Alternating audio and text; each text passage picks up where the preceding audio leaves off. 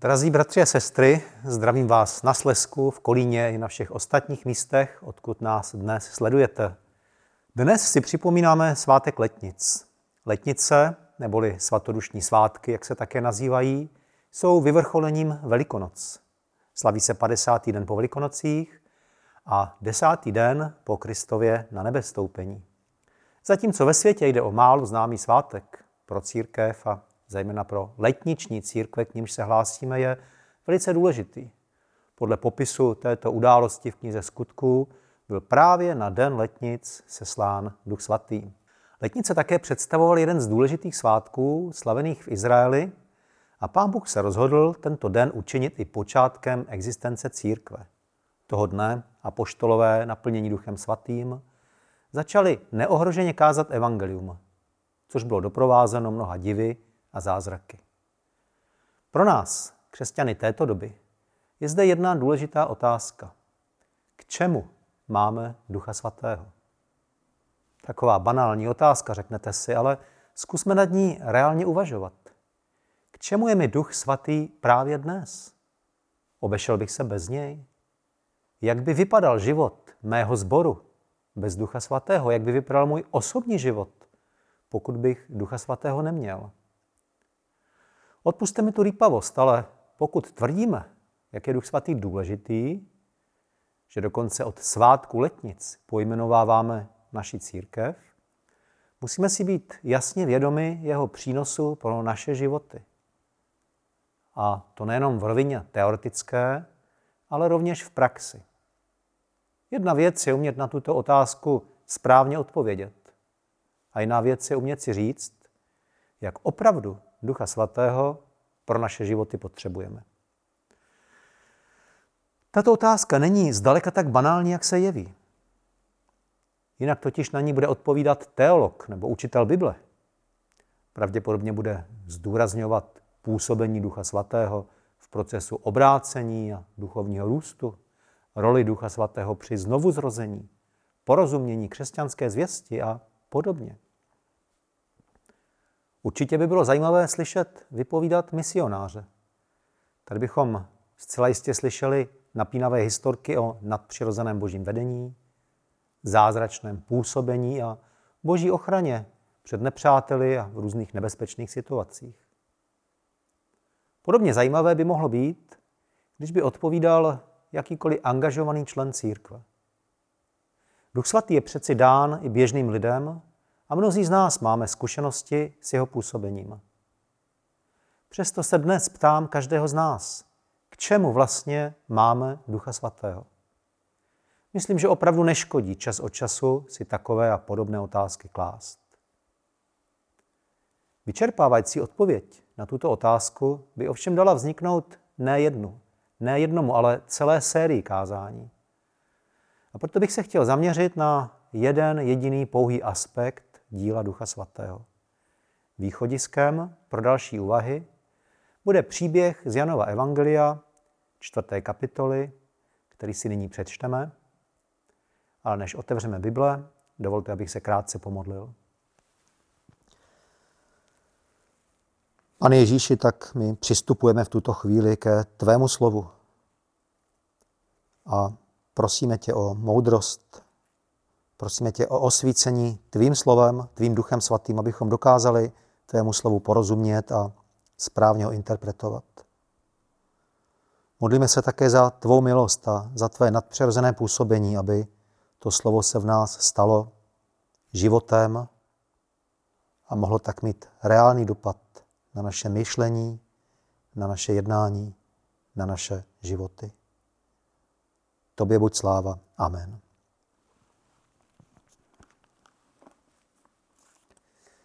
Takže čtu tedy z Janova Evangelia 4 od prvního verše.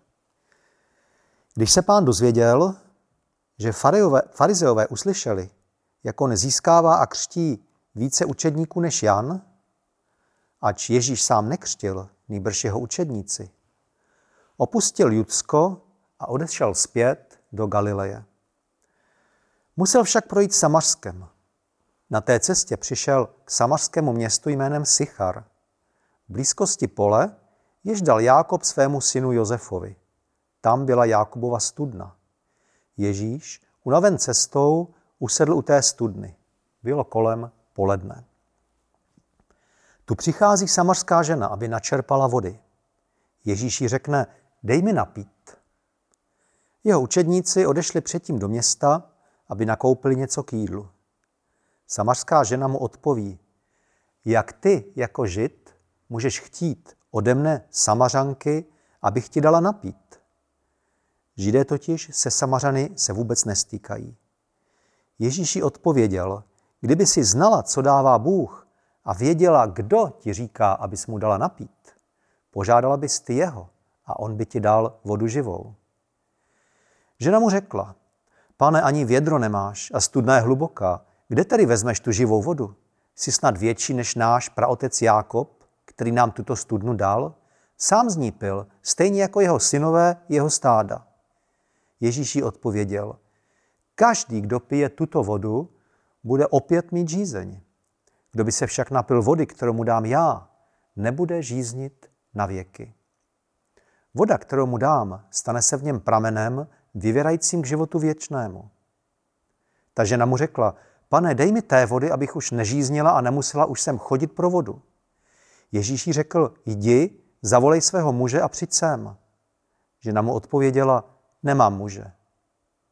Na to jí řekl Ježíš, správně si odpověděla, že nemáš muže.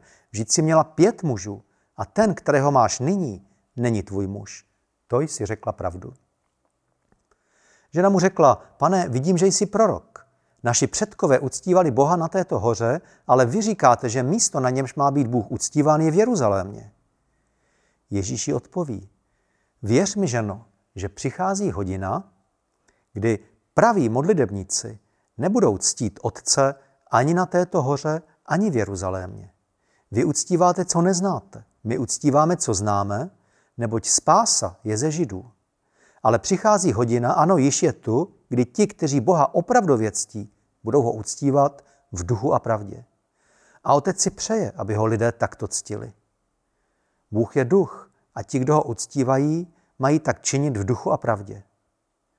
Žena mu řekla, vím, že přichází Mesiáš, zvaný Kristus. Ten, až přijde, oznámí nám všechno.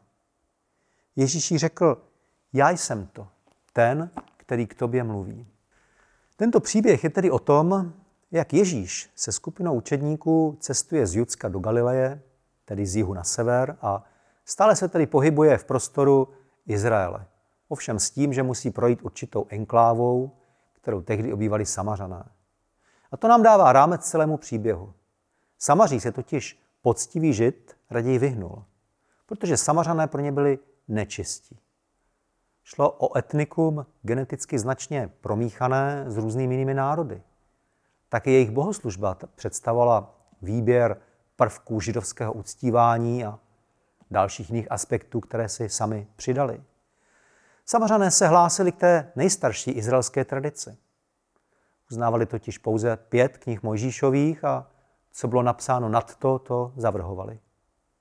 Když navštívíte místa dnešního Izraele, tak ještě dnes najdete pozůstatky tohoto etnika, sice jenom v desítkách, maximálně ve stovkách lidí, ale stále ještě hora Gerizím, zmíněná v příběhu, je centrem jejich uctívání. A tak Ježíš a jeho 12 učedníků, dohromady tedy 13 správných židů, se dostává na území, které je považováno za nečisté. A to nikoli náhodou. Vzpomeňte na slovo musel. Příběh začíná větou, že Ježíš tam musel jít. Setkává se tedy s lidmi, kteří jsou rasově kulticky nečistí. Aby to nebylo jednoduché, tak se jedná o, tak se setkává o samotě s ženou. A aby to nebylo už vůbec jednoduché, tak jde o ženu nevalné pověsti. Pětkrát rozvedená, aktuálně žijící v nelegitimním svazku. Ženy nechodívaly pro vodu v horké poledne, nýbrž večer, když denní teploty poklesly a náštěva u studny tak byla příležitostí k setkáním a probrání různých novinek mezi lidmi, kteří se tam sešli. Tato žena, jak se zdá, se tomu chtěla zcela jasně vyhnout. Proto přichází pro vodu v době, kdy předpokládá, že tam bude sama. Rozhovor se samarskou ženou tedy dává rámec celému příběhu.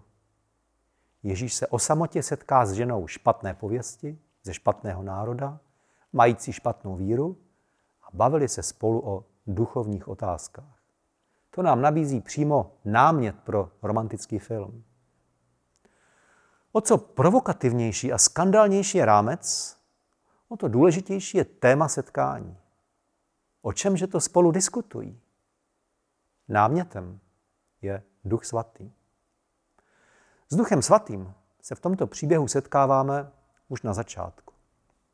Ježíš musel. Tato nenápadná zmínka nás však nenechává na pochybách o tom, že Ježíš během svého pozemského působení byl zcela podřízen jemnému hlasu Ducha Svatého. Židé nikdy nechodili ze severu na jih přes Samaří a pokud je napsáno, že Ježíš musel, pak to má jedno jediné vysvětlení. Duch Svatý jej vedl těmito místy s tím, že to mělo určitý konkrétní záměr. Tady mi dovolte malou odbočku. Jestliže mluvíme o působení Ducha Svatého, tak máme na mysli něco, co je velmi subjektivní, velmi osobní. Je totiž často obtížné nestraně v církvi posoudit, zda se jedná o působení Ducha Svatého a, nebo působení nějakých vlastních podvědomých tužeb a přání. Na Ježíšově příkladu ale vidíme, že jej duch vedl do akcí, které ani zdaleka nebyly příjemné. Na počátku Ježíšova působení vůbec čteme, že duch svatý ho vedl na poušť, aby se dlouho postil a byl pokoušen od ďábla. A nyní ho duch vede k tomu, aby porušil běžné zvyklosti a šel přes krajinu, kudy židé běžně nechodili.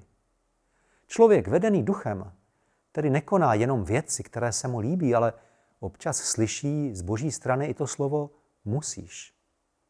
Jsme připraveni pro takovýto život víry? Jsme odhodláni slyšet musíš a nebo naopak nesmíš z boží strany? O božím slovu je napsáno v listu Židům 4.12, že proniká na rozhraní ducha a duše a rozsuzuje myšlenky a touhy srdce. Duchovní člověk tedy musí poznat, kdy jde o skrytá přání jeho vlastní duše a kdy jde o hlas Ducha Svatého. Dalším dokladem toho, že hlavním námětem rozhovoru je Duch Svatý, je verš 10. Zde nacházíme hned dva důležité obrazy v souvislosti s Duchem Svatým. Čteme, Ježíš odpověděl, kdyby si znala, co dává Bůh a věděla, kdo ti říká, abys mu dala napít, požádala bys ty jeho a on by ti dal vodu živou. Pokud bychom tahle slova četli v přesnějším studijním překladu, tak by slova to, co dává Bůh, zněla trochu jinak. Ježíši odpověděl, kdyby znala ten boží dar a věděla, kdo je ten, který ti říká, dej mi napít, požádala bys ty jeho a on by ti dal živou vodu. Většina znalců Bible by se pravděpodobně shodla v tom, že ten boží dar, který je v Bibli zmíněn, je právě Duch Svatý. Boží dar, nebo také zaslíbení Otce, má v Novém zákoně význam jednak ve smyslu odpuštění hříchu a věčného života, ale také jako dar Ducha Svatého. Jak to čteme například u Lukáše 24.49, kdy Ježíš říká, hle, já na vás sesílám zaslíbení mého Otce. Vy však zůstaňte ve městě, dokud nebudete oblečeni mocí z výsosti. Takže Ježíš zde přímo vybízí samarskou ženu k úvahám o Duchu Svatém, a to na té nejosobnější rovině. A přirovnání k živé vodě? To je další obraz, který tento význam jenom podtrhuje. Živou vodou je myšlena voda tekoucí, čerstvá, a to v protikladu k vodě stojící nebo studniční. Pokud tedy mluví Ježíš u studny o živé vodě, tak to má evidentně přesah. Má na mysli jinou vodu než tu z této studny a nebo z nějaké řeky. Zde jenom pro doplnění v rabínské tradici byl obraz živé vody. Tímto obrazem byl myšlen zákon nebo Tóra. Ježíš tady mění tradici, dává tomuto symbolu nový význam. Živou vodou je Duch Svatý.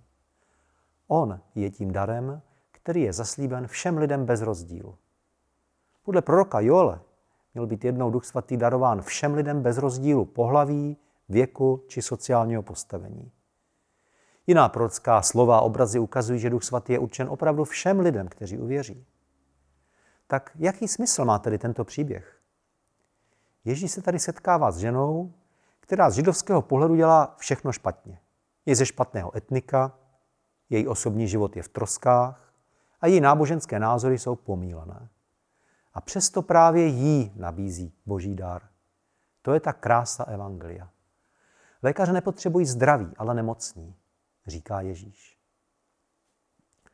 Osobní otázka pro každého z vás. Už si přijal, přijala Ducha Svatého? A pokud ne, další otázka. Připadal jsi nebo připadal jsi někdy sám před sebou jako naprosto ztracený člověk? Jako někdo, jehož osobní život je v troskách? Jako někdo, jehož dosavadní přesvědčení se začíná drolit pod náporem nových faktů a zkušeností a ocitá se tak ve zmatku? Právě takovým lidem je určen Boží dar. Dár Ducha Svatého, potažmo tedy i odpuštění hříchů a věčný život. Pojďme ale nyní dále a pokusme se zjistit, jestli je ještě něco, co tento příběh sděluje. Jedním ze způsobů, jak porozumět textu a najít hlavní myšlenku, je počítat slova, která se v textu často opakují. Zkusme nyní tuto metodu použít v našem případě. Přečtu znovu verše 19 až 24. Žena mu řekla, pane, vidím, že jsi prorok. Naši předkové uctívali Boha na této hoře, ale vy říkáte, že místo, na němž má být Bůh uctíván, je v Jeruzalémě. Ježíš jí odpoví, věř mi, ženo, že přichází hodina, kdy nebudete ctít Otce ani na této hoře, ani v Jeruzalémě. Vy uctíváte, co neznáte. My uctíváme, co známe. Neboť spása je ze Židů. Ale přichází hodina, ano, již je tu, kdy ti, kteří Boha opravdu ctí, budou ho uctívat v duchu a v pravdě. A otec si přeje, aby ho lidé takto ctili. Bůh je duch a ti, kdo ho uctívají, mají tak činit v duchu a v pravdě. Tak jaké je to opakující se slovo? Určitě jste je zachytili. V ekumenickém překladu, ze kterého čtu, je to slovo ctít, uctívat. Je zde obsaženo rovnou devětkrát. Kralická Bible na tomto místě používá výraz modlit se, zatímco současné přesnější překlady používají výrazy jako klanět se anebo uctívat. Jde o překlad řeckého termínu proskyneo, což doslova znamená uctívat, nebo také padnout a uctívat. Výraz tedy znamená uctívat klaněním se až k zemi.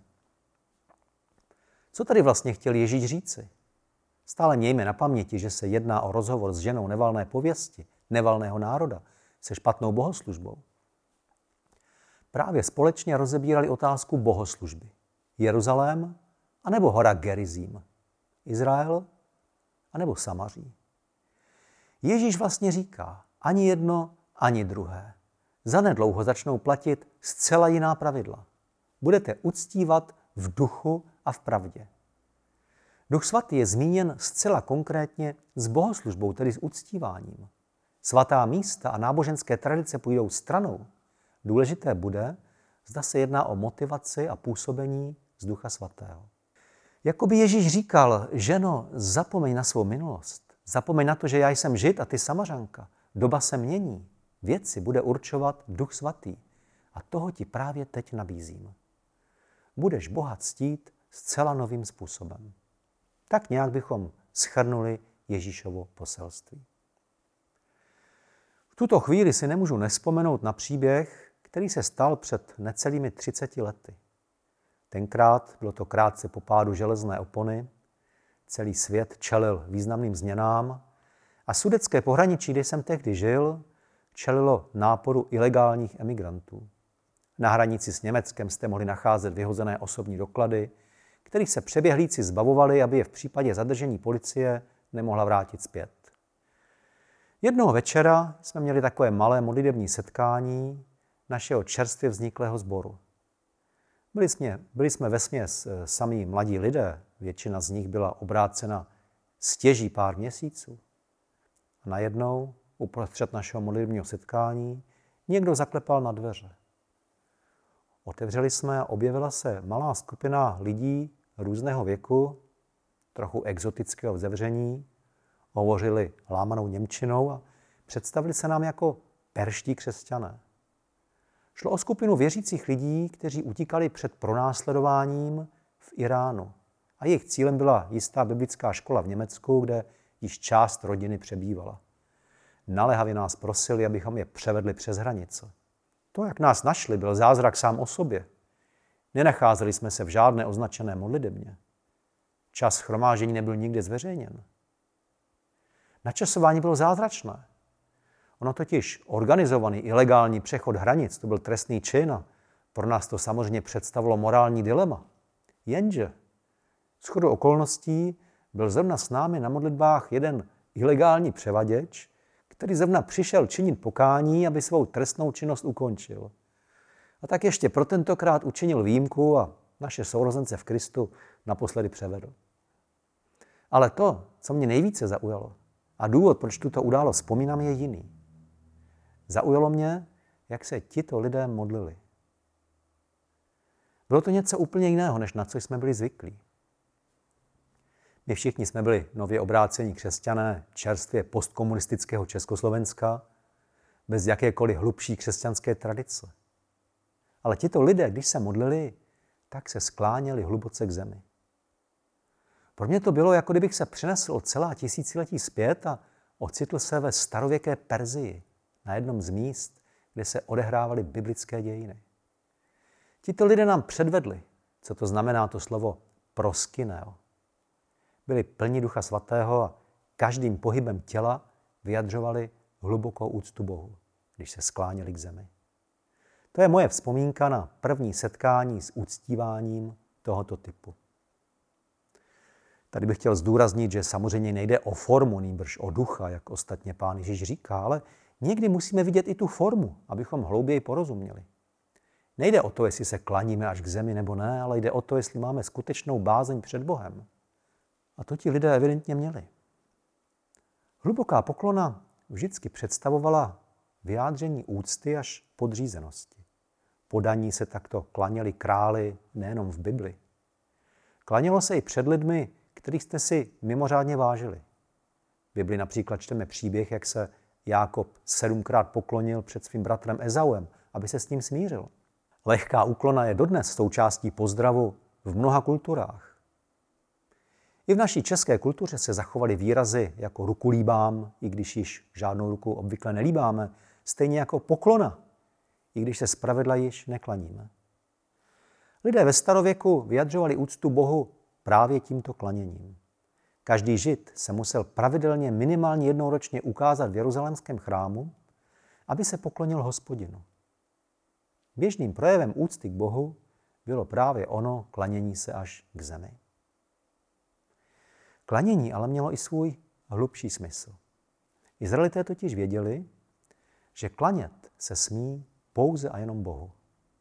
Proto rozlišovali klanění jako projev úcty králi či vážené osobě na jedné straně a klanění jako uctívání jediného Boha. Ostatně již druhé přikázání desatera zakazuje klanět se čemukoliv nebo komukoliv jinému než Bohu. Tak to můžeme i hlouběji porozumět Ježíšovu pokušení na poušti, když v určitý okamžik jej ďábel vyzývá, aby se mu poklonil, tedy aby jej uznal. Toto všechno mi patří, řekl tenkrát a ve vteřině ukázal Ježíši všechnu slávu světa. Toto všechno ti dám, padneš-li přede mnou a budeš-li se mi klanět. Jinými slovy, uznej mě a splním ti tvá přání. Lusknutím prstu tak mohl mít Ježíš všechno, co si zamanul. Stačilo se poklonit. Ježíš ale naštěstí měl jiná přání, než získat slávu světa. Když byl na Slovensku před nedávnou dobou souzen za vraždu a podvody jist, jistý mafiánský bos, tak i noviny uveřejnili seznam části majetku, který mu byl soudně zabaven. Výčet zahrnoval luxusní jachtu, několik luxusních vil a horských apartmánů, řadu dalších bytů, diamanty a sportovní auta. To všechno ve 100 milionových hodnotách. A tak si říkám, čemu a komu se tento člověk klaněl, ať, pověd, ať vědomně nebo zcela nevědomně, když toužil po takovém bohatství a přepichu. Ono totiž, komu a čemu se klaníme, určuje i náš život. Nemusíme toužit po luxusních vilách a jachtě, ale kdo z nás neřeší běžné životní situace, spojené se zaměstnáním, zálibami, kariérou nebo vztahy. Buďme opatrní na to, komu se klaníme, koho uznáváme a koho považujeme za skutečnou autoritu. Mnoho hrdinů Bible se dostalo do potíží právě proto, že se odmítli poklonit v nesprávnou chvíli a nesprávné osobě. Něco, co se dřív nebo později může stát komukoli z nás. Klanění komukoli nebo čemukoliv jinému než Bohu Bible nazývá Bible modlářstvím. Pokud něco ve tvém životě má tak důležitý význam, že to kladeš na přední místo před Boha, jsi modlář. I když to můžou být zdánlivě ušlechtilé věci. A právě proto potřebujeme Ducha Svatého. Abychom měli moudrost, určit si priority a klanět se v životě výhradně Bohu. Když se tedy vrátím k naší původní otázce, k čemu, že máme Ducha Svatého, tak jednou z odpovědí je právě to, že k uctívání Boha. Abychom mohli Boha uctívat a klanět se mu správným způsobem. Abychom ho vůbec mohli znát. Připadá vám to málo? Pak stále ještě nerozumíme významu slova klánět se. Zkusme se podívat na moment do ráje. Adam s Evou stojí před zakázaným stromem a zvažují, zda okusit jeho ovoce. Eva vlastně již okusila, nyní také nabízí svému muži. Je důležité vědět, že sami od sebe by si toto ovoce Adam s Evou nikdy neutrhli. Byli svedeni hadem. Věděli, že Bůh si to nepřeje, ale had, tedy ďábel, jim předložil lákavější alternativu. Najednou se jim to ovoce zdálo dobré, přímo lákavé uvěřili tomu, že se stanou lepšími lidmi. Tím, že zavrhli boží radu a poslechli hada, se vlastně poklonili ďáblu. Koho posloucháme, tomu se i podřizujeme a tomu se klaníme. Příkaz nebudeš se klanět jiným bohům je součástí desatera. A myšleny nejsou jen nějaké sochy nebo obrazy. Význam klanět se, jak už víme, znamená uznávat, podřizovat se. Což může, ale nemusí být vyjádřeno úklonou. Klanět se můžou různým božstvům, stejně jako svému autu, své zálibě, svému životnímu partnerovi nebo svým dětem. Výraz modla bývá obvykle srozumitelný i lidem z necírkevního prostředí. Duch svatý nás tedy vede k tomu, aby na prvním místě našich priorit byl jenom Bůh. Abychom uctívali pouze Jeho. Uvedu tady malou ilustraci. Když byl pán Ježíš naplněn Duchem Svatým, tak jeho první kroky vedly na poušť, kde byl podroben zkoušce. Víme už, že je ďábel vyzýval, aby se mu poklonil. Symbolicky se tak opakovala situace z ráje. Ježíš, jako druhý Adam, měl obstát v situaci, ve které první Adam selhal. A je zajímavé si všimnout, že na poušť šel až poté, co byl naplněn Duchem Svatým. Nikdo by nemohl bez pomoci Ducha Svatého obstát. Klanění, uctívání a Duch Svatý, to jsou témata, která spolu souvisí. Jedině a jenom Duch Svatý nám dá sílu a schopnost klanět se tam, kde máme a jak máme a vyhnout se jakýmkoliv životním kompromisům. Když tedy mluvíme o Duchu Svatém a o ctívání Boha, není zdaleka řeč o něčem, co by bylo nějak druhořadé, nedůležité. Uctívání nebo klanění to není záležitost nedělního dopoledne, ale týká se základního nasměrování našeho života. Potřebujeme Ducha Svatého, abychom mohli sloužit Bohu a ne nějakým jeho náhražkám. Když pán Ježíš říká samařské ženě, přichází hodina, kdy ti, kdo Boha opravdově ctí, budou ho ctít v duchu svatém a pravdě. Někdy se pro tento druh změn používá termín paradigma. Ježíš tedy změnil paradigma uctívání Boha. Slovo paradigma můžeme definovat například takto. Soubor předpokladů, konceptů, hodnot, pravidel a praktik sdílených určitou komunitou, prostřednictvím kterého daná komunita pohlíží na skutečnost a interpretuje ji. Tak to vysvětluje jeden internetový slovník cizích slov. Ovšem ne každá změna je změnou paradigmatu. Lidé tehdejší doby mohli diskutovat například o tom, zda je správnější uctívat Boha v Jeruzalémě nebo v Samaří. Podobně dnes lidé mohou vést spory o tom, zda bychom měli Boha uctívat v kostele nebo v přírodě, ve Vatikánu nebo v jiném městě s tisíciletou tradicí. To ale není změna paradigmatu. Změna paradigmatu není ani to, zda Boha uctíváme v protestantské, katolické, letniční nebo jiné církvi. A když přijde Ježíš a řekne, nezáleží ani tak na místě, ani na způsobu, ale na tom, jestli máte ducha svatého, to už je změna paradigmatu. Jedná se v jádru o úplně jiný přístup. Teď vás možná trochu překvapím, ale myslím si, že mnoho křesťanů uctívá Boha podle starého paradigmatu. Za důležitější považují místo než osobní přístup.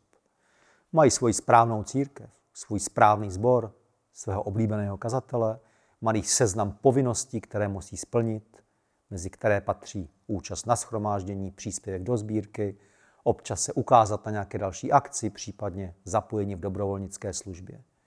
Mají svůj morální standard, seznam věcí, které mohou a které už by neměly. Pokud toto všechno splňují, sami ve svém svědomí jsou spokojeni se svou službou Bohu.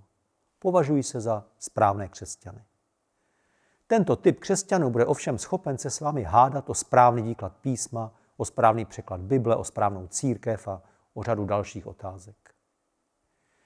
Když potkáte křesťana, který Boha uctívá podle novozákonního paradigmatu, na první pohled může dělat stejné nebo velmi podobné věci. Taky chodí v neděli na bohoslužby a rád. Pevně věří tomu, že není jedno, v jaké jsme církvi či jaké vyznáváme učení. Ale svou víru přesto chápe trochu jinak. Jde totiž na to úplně z jiného konce. Motivem je mu láska k Bohu, ne povinnost. Neslouží Bohu proto, aby se mu zalíbil, ale z vděčnosti, že Bůh jej již přijal. Nedělá věci jenom proto, že jsou správné, ale také proto, že Boha miluje. A nebo přesněji, protože poznal, že Bůh miluje jeho. Tak to mimochodem formuloval apoštol Jan ve svém listu 4.10, když píše, že láska je v tom, že ne my jsme si zamilovali Boha, ale Bůh si zamiloval nás a poslal svého syna jako oběť smíření za naše hříchy. Když jste tady plní ducha, jste rovněž plní lásky, protože láska je ovocem ducha svatého. Duch svatý tedy přináší úplně nový základ pro naši bohoslužbu. A pak je tady ještě jeden rys bohoslužeb, na který můžeme pohlížet z hlediska dvou odlišných paradigmat.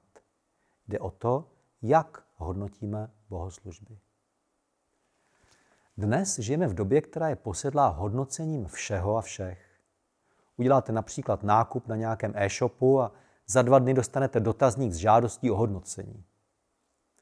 Nebo třeba programy na mém mobilním telefonu pořád po mně chtějí, abych je nějak hodnotil. Hodnotí se dneska kde co. Služby, zaměstnanci, výrobky, všechno. Ono, do jisté míry je to správné. Myslím si, že je na místě, když hodnotíme například křesťanské akce, které proběhly, když hodnotíme naši práci, hospodaření, je to důležité. Ale nesmíme v tom zapomínat, že základem bohoslužby je uctívání, klanění se Bohu. Však už jenom termín bohoslužba vypovídá o tom, že jsme to my, kdo Bohu sloužíme. Někdy se ten konzumní přístup světa promítá i do našeho přístupu k Bohu a ke sboru a bohoslužbě, jenom hodnotíme. Přičemž v centru všeho jsme my sami. Hodnotíme, co nám to dává, jak se nám to líbí. To už je nesprávný posun. Ta změna paradigmatu spočívá v tom, že k Bohu, k církvi, k bohoslužbě přistupujeme konzumním způsobem. Chci si to užít. To je heslo dnešních mnohých lidí.